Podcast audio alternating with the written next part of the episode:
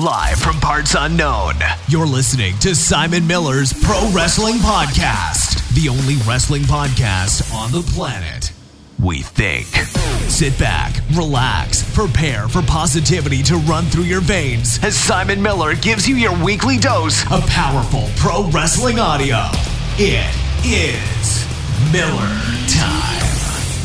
Hello and welcome to Simon's Pro Wrestling Podcast. My name is Simon Miller and this is a pro wrestling podcast. You will have noticed this week we are smashing out the episodes, and that's because I have just a lovely bunch of patrons who want to come on, and trying to squeeze them all in was starting to become a bit ridiculous. I thought, you know what, I'll just do more episodes, and the feedback to that has been great. Loads of people got in touch and said they like the more content, so I appreciate that. And of course, if you do want to sign up as well, it's just patreon.com/Simon316. Even $1 helps. It puts a smile on my face and it makes all this stuff kind of easier. Kind of a cool thing today as well, because the man we have on today has actually been on The Week in Gaming, and now he transitions across to Simon's Pro Wrestling Podcast. I don't think that's ever happened before. So it's a first, it's a debut, and it's my man Jason. Jason, how are we doing today? I'm very good, man. Thank you for having me once again. Ah, no, dude, thank you, man. Like, again, without people like your support, I wouldn't be able to do this, like I say. So, yeah. Now, dude, obviously, we know about your gaming life, which is a weird thing to say, but it's true, we do. It turns out you've got a wrestling life as well. So fill me in, dude. Give me the background. Give me the material. How'd you get into it? Why'd you get into it? What's the deal? Do you like it? Do you hate it? Just talk to me about professional wrestling and we can take it from there. Well, I got into wrestling back in 2004. So I missed all like the fan favorite Attitude Era. I missed all that. Well, that happens. You know, I've gone back and watched and recapped and stuff like that about it. But I remember my cousin being really into wrestling and trying to get me to watch it. But obviously, I couldn't watch it on TV. I don't think my parents felt it was suitable when I was younger. But he had like VHS tapes of like certain things. I think he showed me, if I remember, I could be incorrect here. I'm just going by memory. He showed me the Inferno match between Kane and the Undertaker. Oh, and, well, there you go. And I thought it was awesome. I was like, this Undertaker guy, he's killer. Like, I just fell in love with the Undertaker character. Kane was cool as well, but I don't know. I just gravitated more to the Undertaker, and yeah, I watched that. I really liked it. And I don't think I just really kind of didn't follow anything after that, even though I really liked what I saw. And I think I was shopping around and I wanted something new to watch. And I found a copy of WrestleMania 20 on DVD. And it had The Undertaker on the cover. So I was like, oh, I'm going to pick that up and watch that. And I watched that. That was the first thing I watched properly. And yeah, it just kicked off from there. My parents had Sky Sports and I basically started to religiously watch Raw live for about 3 years until my dad stopped having Sky Sports. So there's been a long gap, and then I kind of got back into it at the beginning of last year, just before WrestleMania, and I'm just been on a tear now. I'm just falling all back in love with it all over again. So what? Yeah. How long did it take? So obviously, it's a little while out. Yeah. I'm not being involved. Things change. I mean, not a lot changes. It's kind of all the same stuff. But yeah, like when you get back into it, what are you expecting? What are you hoping for? Did it change too much? I mean, or were you back in straight away? Obviously, I asked the similar questions like, "Oh, where's Triple H? Well, what happened to his hair? What's going on here?" Like, obviously, storylines were already like halfway through storylines and stuff like that. And there's obviously people missing. People that obviously I grew up with the early 2000s, like Kurt Angle, he wasn't there. Certain people like that. But like I think, yeah, WrestleMania, what was last year? 34. Yeah, WrestleMania 34 was the first thing I actually watched. And my mindset was just like, I just sign up to the network and just watch it and just try to enjoy myself. Don't really think about the storylines or anything like that. Just enjoy the wrestling for what it was. And what really kick-started me going, this is fantastic, was the Oscar versus Charlotte Flair match at WrestleMania. It's good, man. Underrated. And, like, it's funny because I never really cared for the female division back in the early 2000s when I was watching it. I thought it was all about, sex appeal, all this nonsense, and that the women weren't really taken seriously as wrestlers. And you had, like, Jerry the King Lawler saying really kind of stuff that I don't really feel was necessary, shouting puppies and stuff like that all the time. It aged very quickly, man. It aged very quickly. Yeah. And so, that match in particular, Charlotte Flair versus Oscar like blew my mind. I was like, this is fucking awesome. I can't swear in this podcast, right? I think you I can. You can do whatever you want, man. If you wouldn't, I would have just bleeped you out. So yeah, you do whatever you want. That's all right. Yeah, I thought it was really awesome. And from that match, like, Asuka became one of my favorites in the women's division, which is a shame because she went on to not do much in 2018. No, she really did not. And even now, she's won the SmackDown title. She's still not. She's kind of disappeared. I'm like, oh, that's a shame. Well, I mean there's a conversation in that as well. It's just, I was thinking about this the other day. I mean, it's literally because she beat Becky Lynch, and the last thing WWE need now is to, you know, have anybody coming out saying they beat Becky Lynch. I think they're going to go back to it. It's one of these bizarre things where WWE seems to have backed themselves into a corner. Like, I don't think there would have been anything wrong with Asuka coming out every week saying, I beat Becky Lynch, I tap Becky Lynch out. And then Becky Lynch addresses that and says, like, you know, one thing at a time. I'm going to take out Ronda Rousey, and then I'll get to Asuka. And that'd be great, because she could have won at WrestleMania and then gone straight into that feud, however you want to do it. I know it's tough because they'd both be champions, but it would have been interesting, and also you would have been rewarding people for tuning in and, you know, following the story and being invested in the matches. Rather than go, well, she had a really good match with Becky Lynch at the Royal Rumble, let's just keep her off TV. That's what I don't understand. So it's very, very strange. But I think that WrestleMania 34 match between Charlotte and Oscar was one of the best things on the card. I thought it was absolutely brilliant. Maybe in hindsight, it would have been better if Oscar had won to keep her undefeated streak alive, because as you said, it kind of negated all of that. But it was, I totally agree. I think the coolest thing about coming back to wrestling now, and you can say it's better then or better now, whatever it is fine. But I do think it's more... It's better balanced when it does come... I mean, diversity, a little bit better, but not where it should. But certainly when it comes to gender equality, and not a lot of people like those kind of terms, but it's important. And I think the proof of that is right now the hottest thing on the show is Charlotte, Becky, and Ronda. Like, that is... You know, they got given an opportunity, and they've absolutely run with it. Yeah, and me and my friend, we were over the weekend, we just decided to go back to those first few kind of early 20s, like... WrestleManias, when WrestleMania 20, 21, 22, etc. And we just ended up laughing our heads off, because it'd just be one moment, it'd be a really good, like, hardcore match between Mick Foley and Edge from WrestleMania 22, which I love that. It's one of my favourite matches. And then I go from that to, like, a Playboy match with the women. I'm just like, really? Really, WWE? This is what you used to do? Like, it's a bit like you just sigh and go, no, this is where they used to be. That's depressing. Yeah, I mean, it's... I find it difficult to watch these days. I mean, no one ever believes me. But even back then, it wasn't really my... It just wasn't. I don't know why. I can't explain it, but it was just. I found it uncomfortable. Maybe my mother brought me up too well. Maybe, I don't know. But I was always like, I don't really want to see women, shown off in this regard. And my girlfriend now.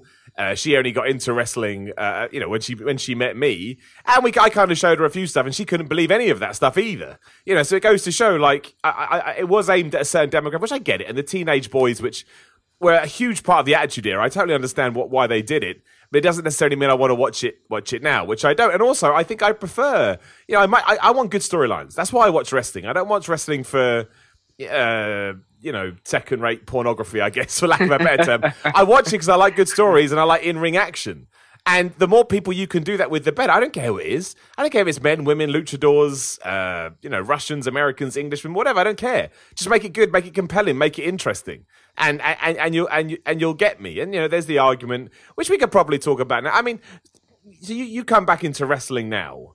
And, you know, the world is very, very different, even from sort of, 2004, 2005, because the internet, as it has grown, has become, you can argue kind of the hardcore fan base that WWE has now is an internet, quote unquote, internet wrestling base. I know that's a minority, I'm sure, but they're very vocal about it. How do you kind of approach it nowadays? I mean, do you read all the information? Do you just watch it for what it is? What do you think they can do better? What do you think you can do worse? You know, what's your kind of overall take? I don't really know if I have really a take. I just enjoy watching it for what it is, I suppose.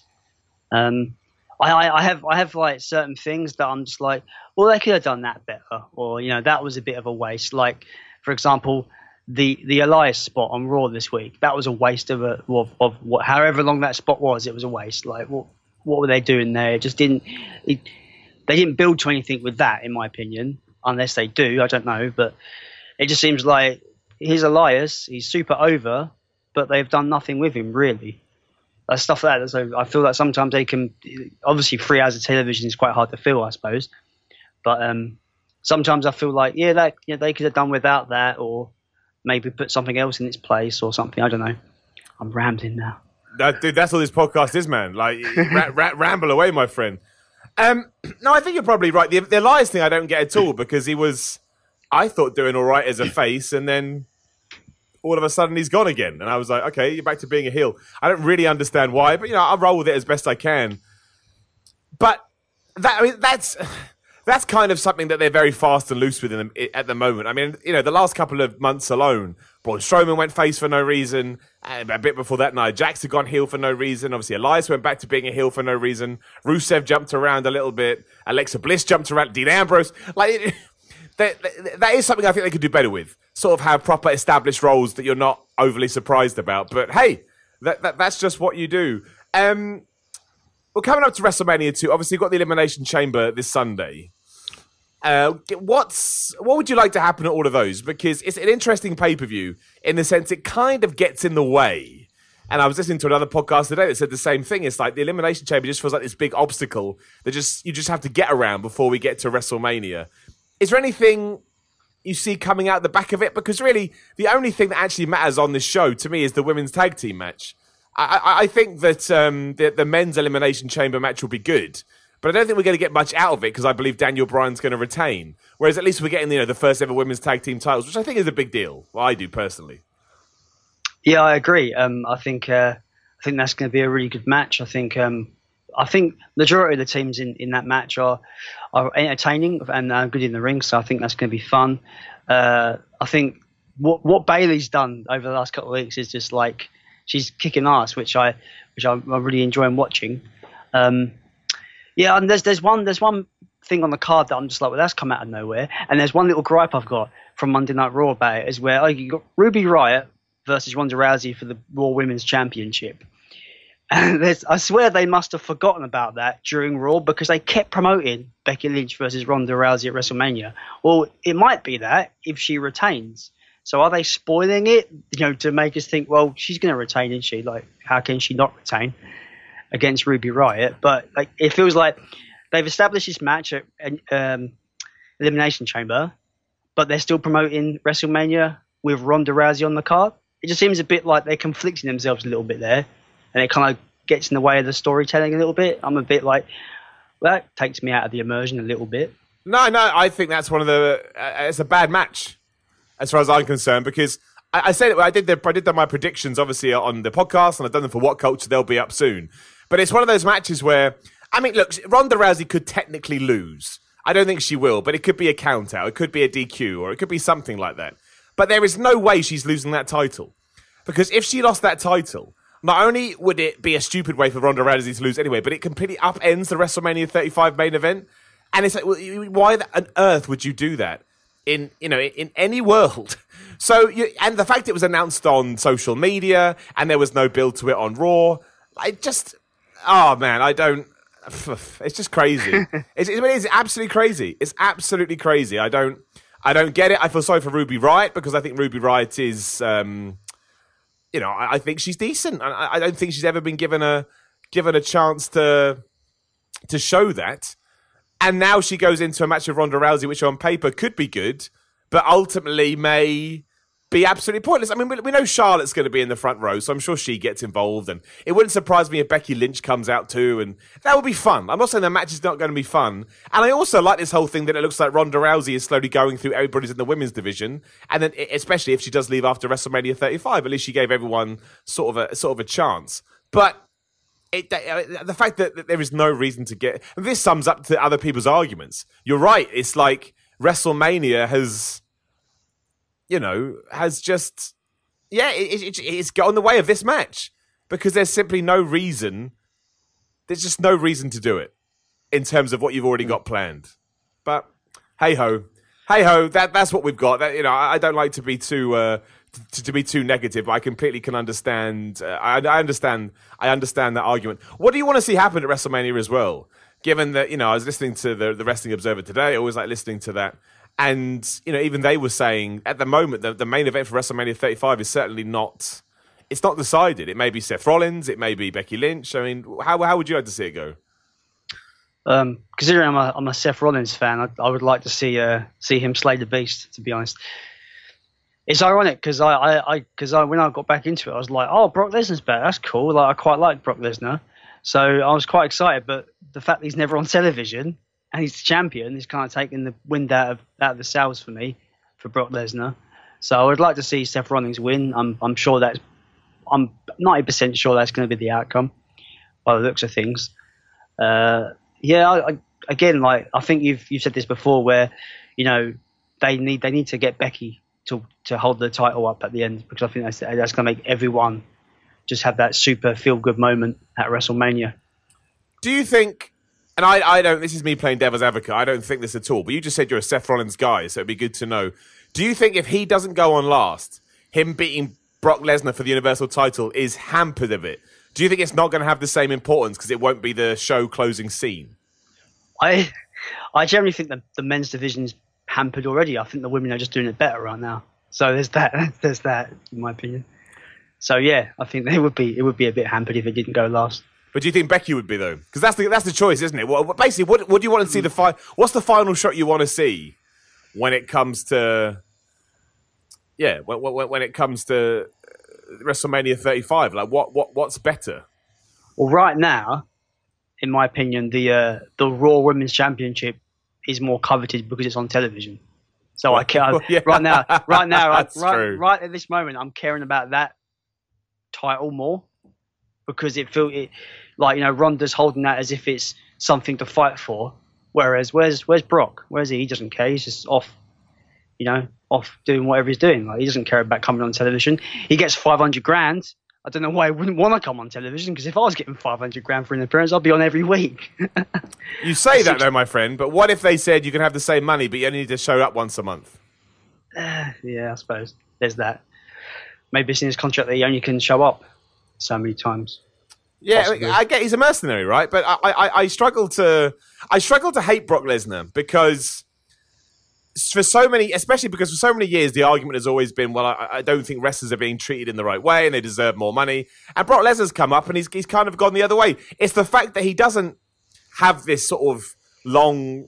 I think he's passionate about everything he does, but he doesn't have this sort of lifelong passion for it. He didn't grow up loving pro wrestling or anything like that. And I do think that there is something to that. I mean, you could argue, much like John Cena trailblazed for The Rock... The Rock blazed for trailblaze for John Cena. In a way, Brock Lesnar allowed stuff like the Chris Jericho deal to happen. Like, apparently, Chris Jericho has a very Brock Lesnar type deal. No, I think Chris Jericho probably could have got that on his own. But I also wouldn't be surprised if Chris Jericho is saying something like, "Look, I want a Brock Lesnar type deal," and everybody knows what that is. I think the real issue is that Brock Lesnar has the Universal Championship. I don't think people would be as down on Brock Lesnar if he wasn't the champ. I think everyone would be all right. I agree.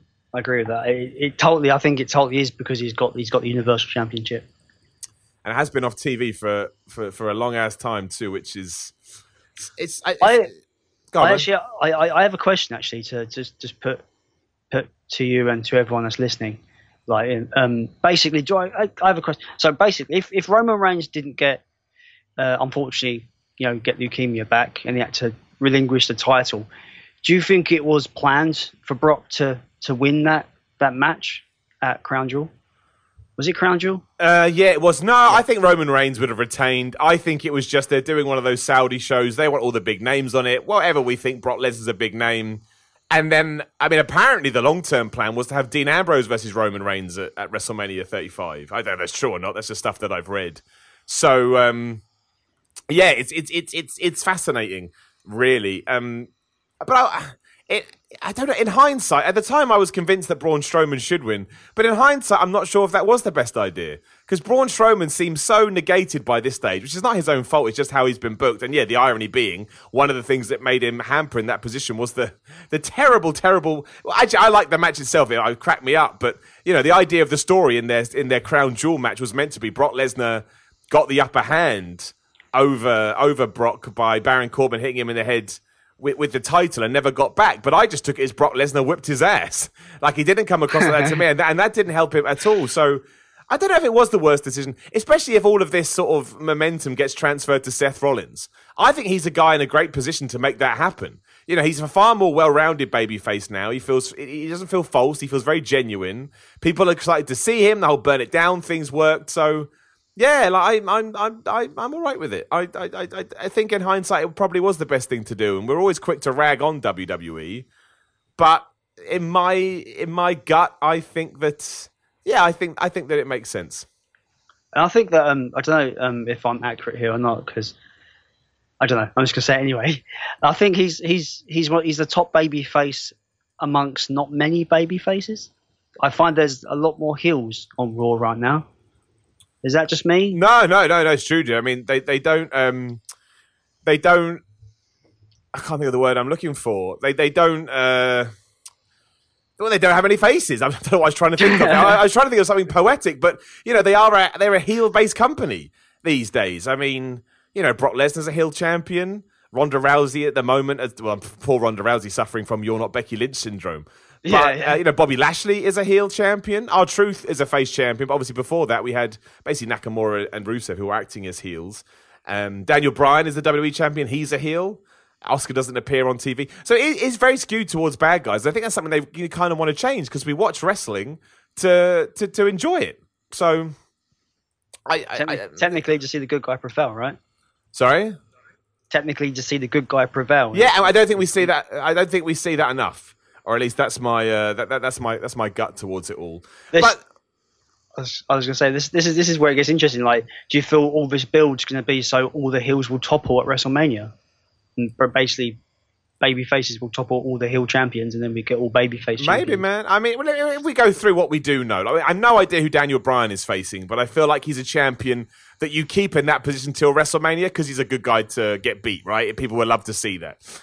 So, yes, I think probably get a face champion there. I can't see any other scenario than Seth Rollins winning. Could absolutely be wrong, but that's a face champion. Giving the belt to Becky Lynch, face champion. So, yeah, absolutely. And they could switch it around, and I hope that they do. It would be it would be a nice change, but you just never know with WWE, which is kind of one reason I like it. You know, it's there's something magical about never knowing what they're going to do. Like, if you had told me Roman Reigns was going to win that match last year at Mania, I wouldn't have believed it, and I couldn't believe it when he did. And I understand they did it to swerve, which isn't always the best thing to do, but.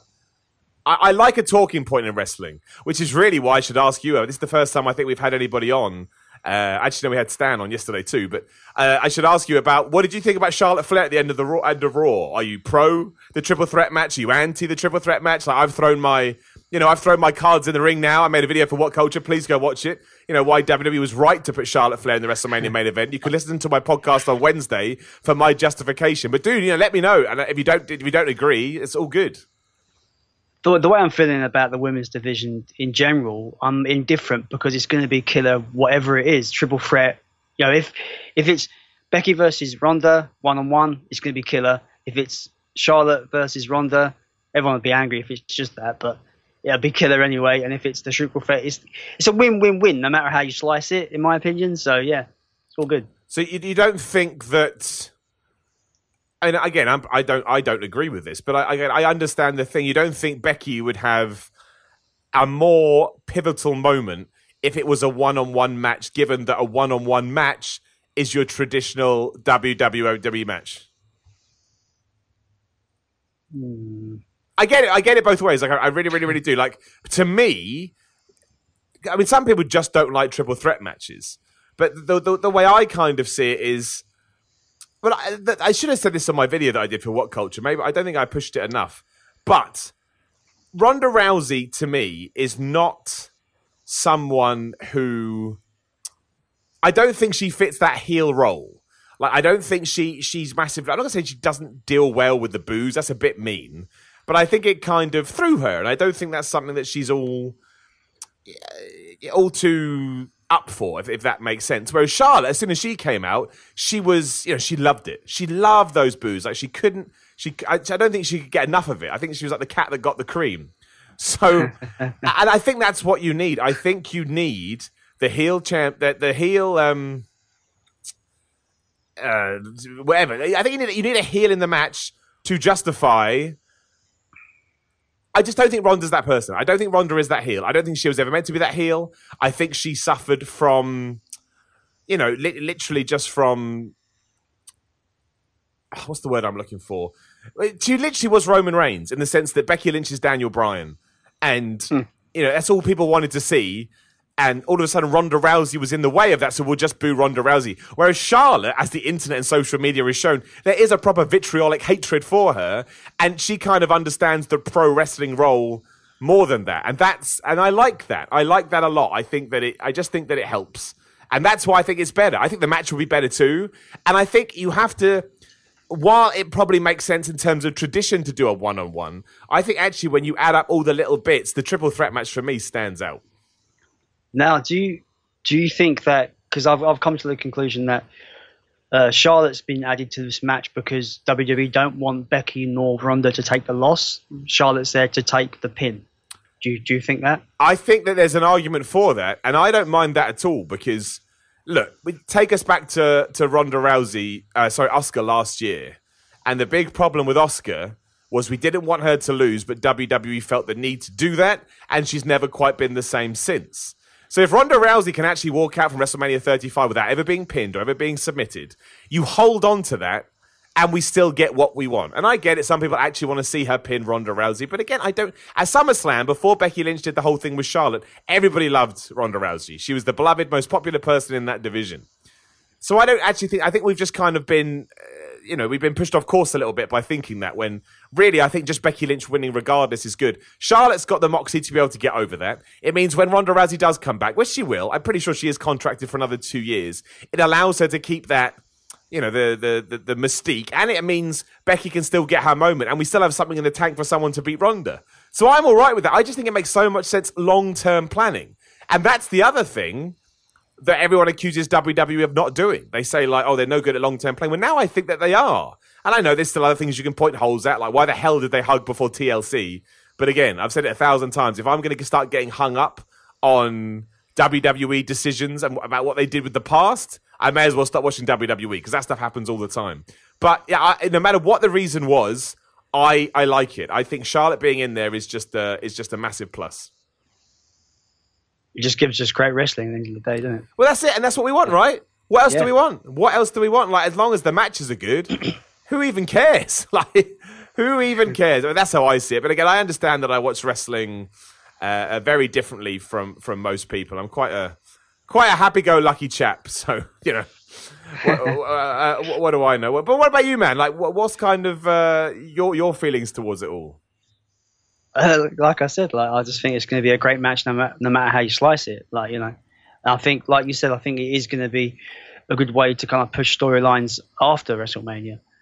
Because obviously if Charlotte takes the pin, I think that's going to restart a program. Possibly could restart a program with Becky and Charlotte if Ronda leaves, and maybe we could have another a more kind of where Charlotte is straight up heel versus Becky than ever, because the program when Becky went heel, or technically went heel, I wasn't that invested in that program too much because obviously everyone was all for Becky not being heel and everyone loved it, so it was a bit kind of weird. But if they have a proper, Charlotte's the heel, Becky's the face, and have a proper program, I think that would be awesome to see that proper be fulfilled there, like after WrestleMania maybe. Possibly. But I think you do have to. I mean, what does Becky? Let's say Becky wins, right? Becky wins and she beats whoever. She's the champ. What does she do? Who does she face? Where does she go? That's the big question. I mean, you want to make sure you keep that hot streak alive. So, what kind of position do you put her in to make sure that she stays that way? I'm not saying I have the answer, but I'm saying it's certainly something that we should look into. Yeah, I don't have answers. No, no one does. That's why it's quite hard to. That's why it's quite hard to book wrestling. What's your opinion on stuff outside of WWE? Dude, you into it? You're pretty much a WWE guy. I've never watched anything outside, really. That's amazing. All. Let's talk about that. Why not, man? There's no wrong to that, but I'm just intrigued. I don't know. I just haven't. There's only so much time in a day that I can really kind of put to wrestling, really. Yeah, well, of course. How much do you try and watch? Like, do you watch everything live? Do you watch it on YouTube? Do you consume it through social media? I'm on the network, but I do have illegitimate means of watching the weekly shows, because I can't watch them live because they're too late at night over here in the UK, right, as you know. But you live it, so you definitely know. I'm blessed to live it though, man. I got a cool gig. There's no point pretending otherwise. Back in the day, I used to watch it, like, you know, wait until like when it was a 2-hour show, Monday Night Raw. I used to wait until 2 a.m, watch it until it finishes at 4 a.m, then go to bed, and then yeah, it was a bad idea. Get up for work at like 7. It wasn't fun. I don't recommend it at all. Don't do it. Don't do it, guys. It's a bad idea. What are some of your favourite wrestling memories though, dude, when you look back? Because I always remember like staying up for Bad Blood and Kane arriving, or I mean, when Stone Cold Steve, I remember taking the day off school, when Stone Cold Steve Austin beat The Undertaker at 1998 SummerSlam. When John Cena came back, always pops in because I'm watching a load of mates and we just couldn't believe it. Like, you know, what kind of really cements your fandom when you look back into the past? This is going to be maybe controversial, but when I look back, 2004 was the main year that I remember the most in terms of certain, you know, heels and certain champions and stuff like that. And I just remember like JBL being like a wonderful heel, and I you know, you said a couple weeks back, you know, Vince McMahon is the ultimate heel. I agree. I think second to him is probably JBL, because everyone that I spoke to hated JBL, and they just wanted him to get the shit kicked out of him, and he did. He got a lot of shit kicked out of him, but I just loved him for like how much you kind of just wanted him to just lose, and you just hated his guts, and he was so up his own arse, and it was a great heel. I just remember, yeah, him being really, really cool. I really enjoyed every week watching what JBL would do. He had the championship for a long time at that point as well. I think he was like one of the longest running champions at that point. It was, my friend. That was his whole shtick. Yeah, and I thought he was really good. Obviously, building up to WrestleMania 21, when he obviously, which pretty much kickstarted the John Cena program and made John Cena a massive star. That was really fun to watch. One of the best matches ever that I remember watching live, I think it was WrestleMania 21. It was Kurt Angle versus Shawn Michaels. That was an awesome match. Well, from WrestleMania? Yeah, WrestleMania 21, I think. Yeah, you're right. I think that was a crazy match. I mean, it's one of those matches people have been asking for ages, and they delivered. Yeah, it was great. How do you think stuff compares then to now? Because, you know, a lot of people say that the roster WWE has now is better than ever. And yet I can't remember the last time somebody talked about a match, as you've just mentioned, that they do now. So yeah, I can't help but feel like the roster's a bit bloated now. And there's too many belts. And sometimes I feel like the belts, like people don't act like the belts are something worth fighting for, aside from odd occasions like, you know, like Becky Lynch and the Women's Championship and stuff like that. There's not much. Like the Daniel Bryan, the hemp belt, right? I love it. I love what Daniel Bryan's doing. He's doing a great heel job. But like, I'm not invested in like all these guys really wanting the belt. Does that make sense? Like, I'm not feeling the desire for them to be champion, even though you have these little snippets of them going, "I'm going to be champion," blah blah blah. Yeah, you can say that, but I'm finding it less believable than I did back in the day, if that makes sense. Like people's desire for being champion and getting the belt and all that, maybe. No, I think that's something that people talk about a lot when it comes to WWE. It's a lot why people watch New Japan and why all Elite Wrestling's in a good position, because they can kind of start their belts from scratch. But yeah, you know, the IWGP Championship, when it changes hand, it means a big deal because, you know, New Japan just put more stock in it than they do WWE. And it's either good or bad. I think you're right. Like this Elimination Chamber match on Sunday for the SmackDown men, I don't feel like there's a huge desire for somebody to win the title. Or at least that hasn't been put across whatsoever. And I would say that almost transitions across to Seth Rollins and Brock Lesnar too. I don't think that Brock Lesnar... I don't think Seth Rollins has really come across like he wants to win the Universal Championship. I would say that he wanted to win the Royal Rumble, he wants to win Mania, and he wants to slay the Beast. And that title is kind of just there. But that's a problem. I'm not going to call it a problem. That is something they've been dealing with for a while. And yeah, I would say the belts in WWE do mean less. But, I mean, it doesn't affect my watching. I think I would prefer it if they did, but I'm still here. So I don't know what that says about me. I mean, what would you do? What do you think they could do to try? I mean, I guess it's just a rehab project, but what would you like to see them do to get that more, well, just that more interesting vibe? I don't have the answers. You put me on the spot. I really don't know. I don't know. Like, I just maybe give a program to like more of a kind of younger guys, kind of hungrier guys. Because I think that's the thing as well. I feel that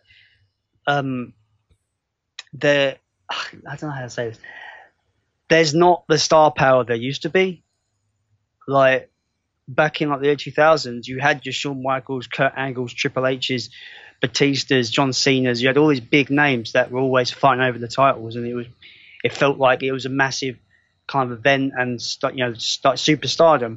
I don't get that as much now, so I don't know what they could do unless they just try to, because all these NXT call ups as well seem wasted. So you got all these young up and comers that they could really kind of push to get hungry for being champion, but they don't seem to be doing that either. So I don't know what they could do to really to kind of rectify what I'm feeling there.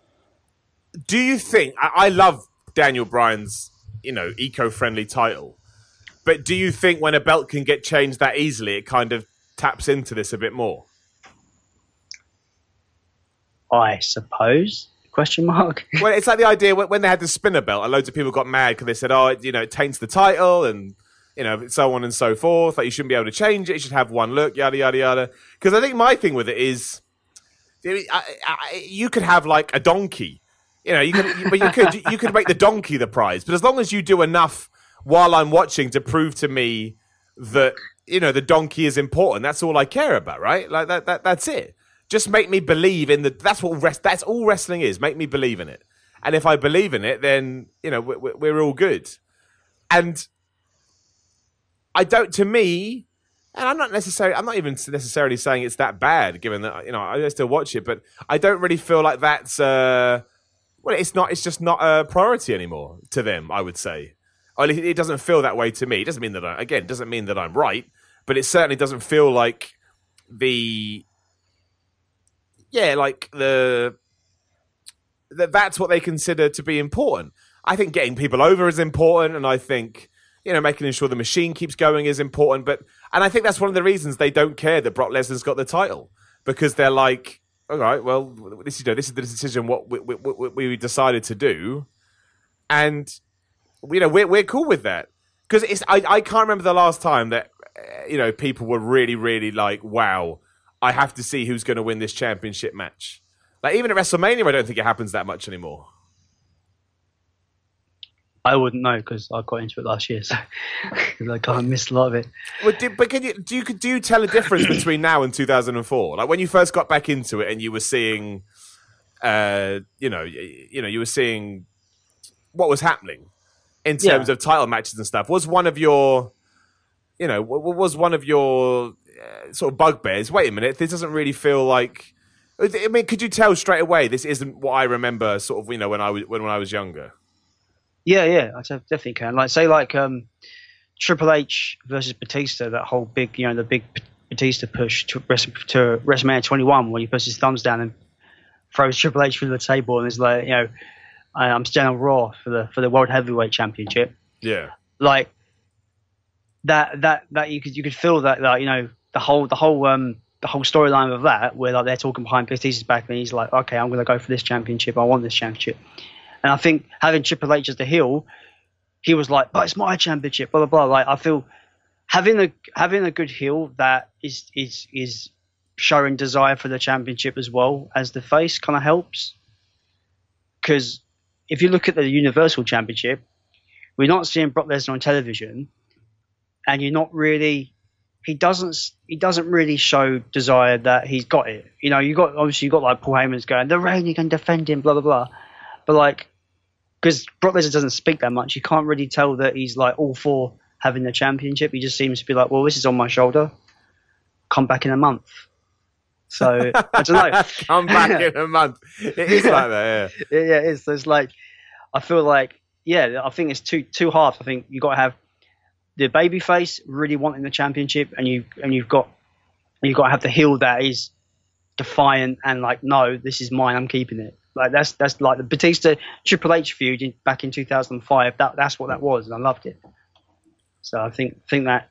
Am I making sense here? No, dude, you're totally, man. That's why I'm letting you go. That's why I'm letting you go, dude. You're making perfect sense, man. Like that's, you hit the nail on the head, basically. Like that's 100% what it is. Like it's, how do you, I can't think of the word I'm looking for, but how do you reestablish these titles without,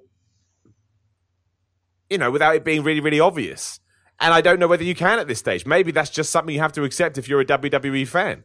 You just have to be like, okay, well, I'm not watching this for the sporting aspect of it. I am watching it for narratives and, who knows what else. Which, again, I don't think is a massive problem. I think WWE's done a lot of good over the years. I mean, look, and also, I'm guessing you missed everything with CM Punk, right? Yeah, I think he was in WWE when I was watching, but it was really, really like early long head. CM Punk, yeah, coming out. He came out to that Kill Switch Engage song. I forget what it's called. That's called. But yeah, it was young. Yeah.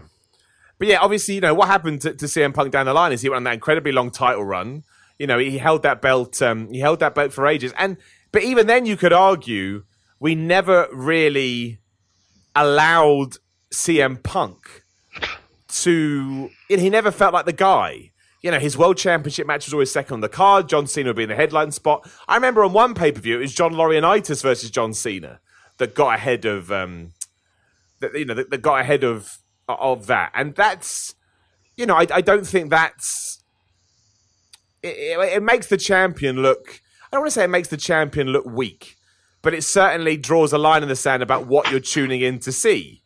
And if you're, if your longest reigning champion of the last 10 years or whatever, more than that, 25 years, whatever it was, if that person can't, make the kind of splash that people are looking for, and it did help the title a little bit because everybody was intrigued to see when he was going to lose. But the fact of the matter is, WWE didn't put him in a position where it felt like he was the guy and he was the champion. So you ask yourself, okay, well, if the champion's not the guy, who is the guy?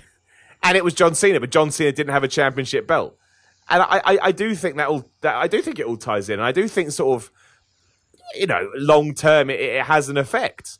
Like that's what people are saying now, right? They're saying, okay, WWE's fine when it comes to the TV ratings for now, but down the line, if they do keep driving off the audience and they're not doing what the fans want, and all the things you kind of read on the internet all the time, what do they do in 5 years' time when they have to renew the contracts again? Are they able to, make a big deal like they did this time? I mean, can you ever see yourself being run off by WWE to the point you think I'm not coming back? I really don't know. Like, unless I think because I stopped watching it solely because I had no means to watch it back in the day. Like I only could watch it on like television. My dad got rid of a certain package where I had the sports channels and I couldn't watch it. So unless they basically disappear, then I suppose that's the only way I would not be able to watch it. I don't know, like I just enjoy it. I just enjoy just the wrestling in general. I enjoy the, yes, I can't even say that word, the I'm not going to try to say it because I'm going to sound like an idiot anyway. I just enjoy, like, the physicality and just the wrestling in general and stuff like that. Storylines obviously help it, and I really enjoy some of the storylines involved, but it's all about in the ring stuff for me. So as long as that's still good, and it has been excellent over the last year or so, or since I started watching it again, so I think I'll be watching it. I feel like the WWE Championship should be the top prize. It doesn't feel like it is. No, it's not. I don't think it is at all. No. Yeah. What would you say is the top prize? Maybe that donkey you were talking about earlier. I don't know. Yeah. It's true though, man, right? Yeah. It's true. It's like I don't know. It's wrestling's crazy. Like I can enjoy it regardless. Like I just think there's something. It's just something fun about it. Like there's just something that I enjoy, and yeah, there's certain criticisms you can make, but I never overthink it too much. But some people just get so mad, and I know people don't like people saying this, but if you get that mad, you probably shouldn't be watching it. Like life's too short. Like life really is too short, and I think sometimes you just need to put a smile on your face and see what's going to happen. Who would you consider to be your kind of? You mentioned Seth Rollins, but who else do you kind of tune in for? Like who else do you really look forward to seeing? Who's someone that you know, you'll absolutely go out of your way to see? Asuka, probably. Like, it's unfortunate she hasn't been on television recently. Oh yeah, I mean, but I was really happy when she won that that triple threat TLC. That TLC match, by the way, holy shit! That TLC match was wicked. I had the grin on my face for the whole thing. I loved it every moment. That was awesome, and I was really happy that Oscar won it because I was like, about time. And then yeah, she hasn't been on television. But yeah, Oscar definitely. I'm really enjoying. She's so different to everybody else. How she kind of, you know, goes into matches, and what she can do in the match is quite crazy. Like, I've never seen anyone. You can correct me if there is other people. She does that hip attack. I don't think I've ever seen anyone do that before. So that was quite unorthodox. Well, the best thing about wrestling, man, it doesn't even matter if somebody else has seen it. Do you know what I mean? Like, if someone else has done it, if you haven't seen it, she's the first person. That, you know, that's why it's cool, I think, because she will be the person that you always associate that with. Even if you do see the person that that may have done it, you'll still be like, well, I didn't see it. Do you know what I mean? It's true. I saw an Oscar. I saw an Oscar saw it. So therefore, Oscar's the person that does it, and that's why it's so important to have a move set, and do all this kind of. You may not think that it's new, but it's certainly new to you because you had no. Yeah, you had no. Can't think of the right word, but you had no exposure to it beforehand. So it doesn't even matter if who else does it, and it's one of the reasons you've obviously warmed towards her. So I think that stuff's really important. It works the other way around as well. Like, say, the super kick, yeah? The super kick, I think Shawn Michaels might think it's a super kick, but there's so many superstars now that do the super kick, And I'm just like, are they trying to copy Shawn Michaels? They're not, but that's what I associate the super kick with. So it kind of works both ways. Yeah, so you think it's an homage to them. Absolutely, dude. Yeah. And again, there's nothing wrong with that either. Like, that wrestling is basically beat on nostalgia. Like, It's just built on nostalgia and thoughts. Like, that's it. That's the kind of thing that people think about. So, I've got something. I just remembered that. How I forgot about this, I don't know. But speaking about coming back and watching wrestling, I am going to my first live show in May. They're coming to London. Are you going? Is it Raw or SmackDown? Raw, I'm going to. I can't afford both. Like, I've got ringside seats, so it's cost me quite a bit of money to go. So, how did you get ringside? I just booked ringside seats. Like, but that's how old I am. When I used to try and get ringside seats, you had to fight for them. Man, what a different world we live in. So, how you must be pumped for that though, man. Though, right? Like, oh man, I can't wait, man. Like, this year, this whole year was like, I'm going to do stuff that I've not done before that I've always wanted to do. So that was one of the things off that kind of bucket list. And then I just thought, I'm going to see if they're coming over. Like, so it's the UK. I was like, I'll see if they come over. And it's just like they're coming in May, and it's just like I forget what the website. I think it was like Viagogo, this website, and it was like they have 40 tickets left. They're selling fast. I was like, and I literally looked. Like, I looked for ringside seats because I'm like, I don't want to be up in the rafters. I don't want to be too far away. I want to be right up close to the action. Yeah, so that's that. I tell you, man, it doesn't matter. Yeah, absolutely, mate. It doesn't matter how cynical people get about wrestling. When you go and watch it live, it's just ridiculous fun. Like, there's no two ways about it. It just is. Like, it's the best. It's the best live. It's yeah, I mean, that's all I can say. Like, I've seen people that tell me that they'd never want to watch wrestling, and I take them along to a show, and they're like, "Oh no, I take it back. This is this is the greatest thing, even without Pyro." And I won't lie, I do miss. Yeah. I am one of these people that misses Pyro. I just think Pyro makes everything better. The one thing that's going to be weird is not having commentary. That's going to be a bit weird. It is weird, man. Not a lot of people think about that before they go, but it is something you have to get used to. And I mean, again, when you first go with people, they think there's going to be commentary blaring through the PA, and there's absolutely no way that would ever work when you think about it clearly. But yeah, and obviously you get the ad breaks as well, and everything just goes quiet for a while, and you'll be able to tell when they're not on TV because somebody will get stuck in a chin lock for about 5 minutes. Like, it's weird, but it is fun, man. Like, it is really, it just is. It's just a lot of fun. It's a laugh, and Dude, you'll have a great time. I promise. I was, my friend was like, "Are you gonna take a sign with you?" I was like, "Yeah, I might take a Simon Miller sign. Simon Miller 316. Yeah. then you can up my sign on ups and downs. See, I like it. It's the long game. You're playing the long game here. I like this. I respect it. Now do it, man. Absolutely, 100%. You should do it. It always makes. I mean, while we're here as well, anytime anybody does that, you blow my mind. Just so people know, it's kind of like a dream coming true that I never actually thought was ever meant to be a dream. So, yeah. How often do you see people like shouting you out with signs on WWE television?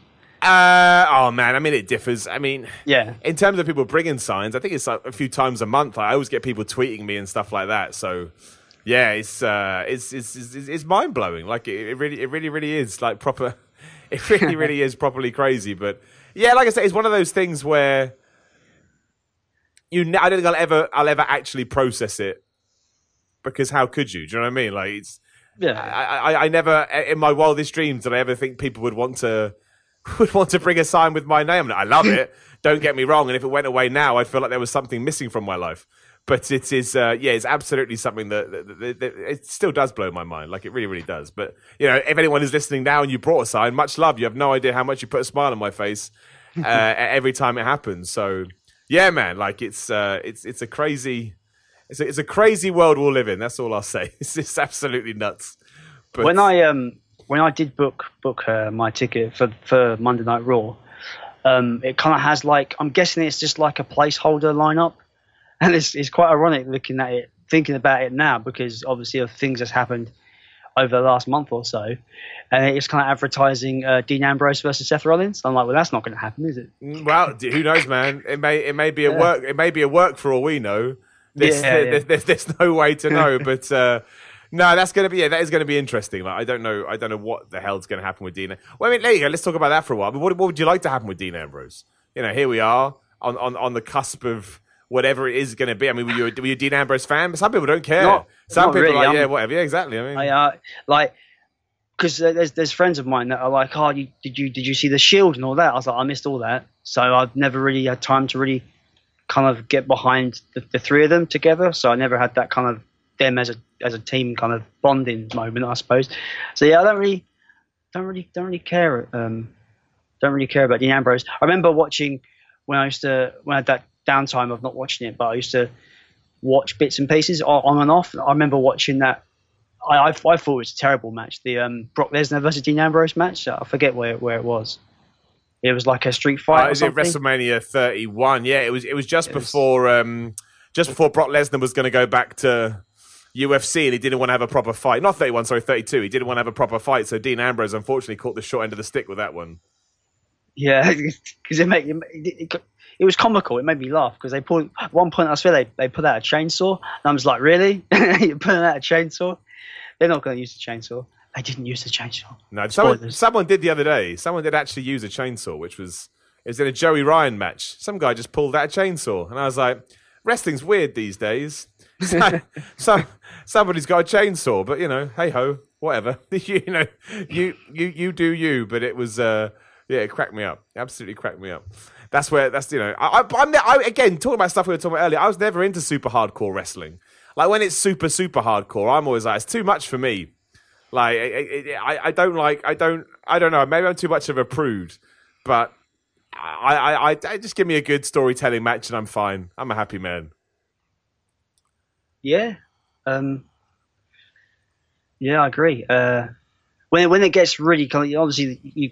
I remember somebody telling me about there's certain independents that go proper almost like, oh yeah, this is a death match and are they going to go as far as they can until they die almost. I'm just like, really?